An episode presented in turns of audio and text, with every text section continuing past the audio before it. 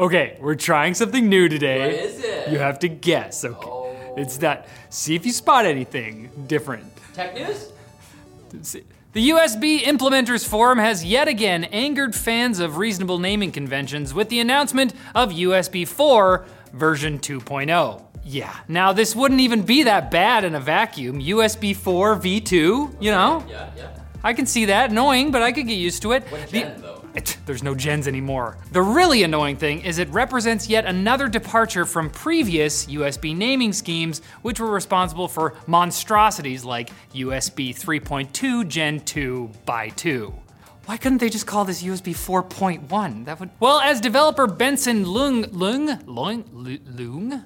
Well, as developer Benson Leung points out, the term version means that this announcement is mainly geared towards developers who know that this is simply the second version of the spec document for USB 4. Instead of seeing USB 4 version 2.0 on a product box, consumers will probably see USB 4 20 gigabits per second or USB 4 80 gigabits per second, Actually acceptable. which is actually more syllables and is worse. But comprehensible. Come on, Benson!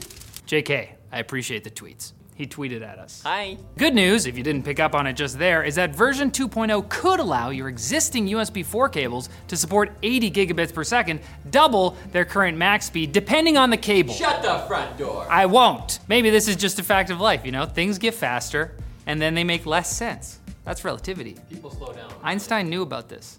The debate around AI art has been inflamed once more following the news that a man named Jason Allen won a Colorado State Fair art competition by submitting an AI generated image. The twist? Jason Allen is an AI.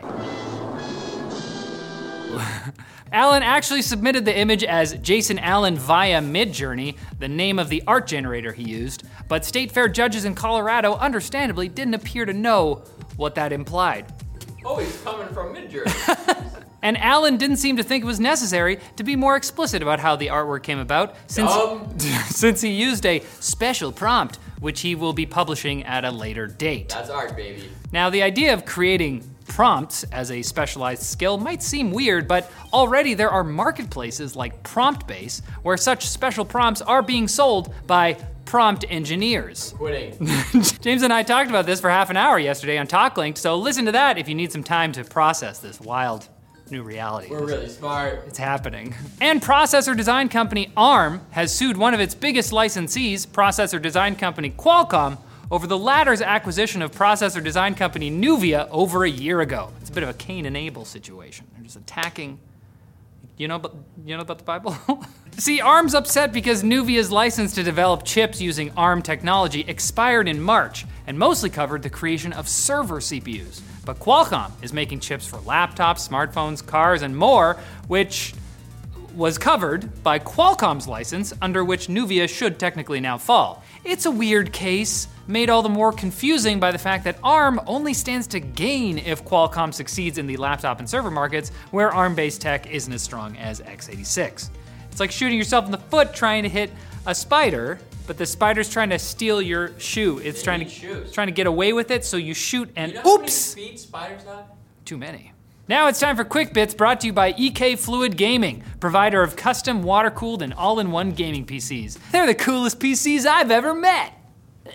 Right now, you can get up to $2,000 off a range of their gaming PCs with deals on everything from your first gaming rig to a fully liquid cooled RTX 3090 powered system. Each computer is built to order with tailored EK water cooling and a three year warranty. For those on a budget, there's available 0% financing options and a variety of builds at different price points. So check them out at the link below. QuickBits weren't always like this, they were different before. Intel has held up their promise to show how competitive their ARC gaming GPUs are against Nvidia's offerings when it comes to ray tracing. Blue Dudes, Tom Petersen and Ryan Shrout posted a new video to the Intel graphics channel today with benchmarks showing the ARC A770 performing about 14% better on average than an RTX 3060 in 1080p gaming with ray tracing enabled.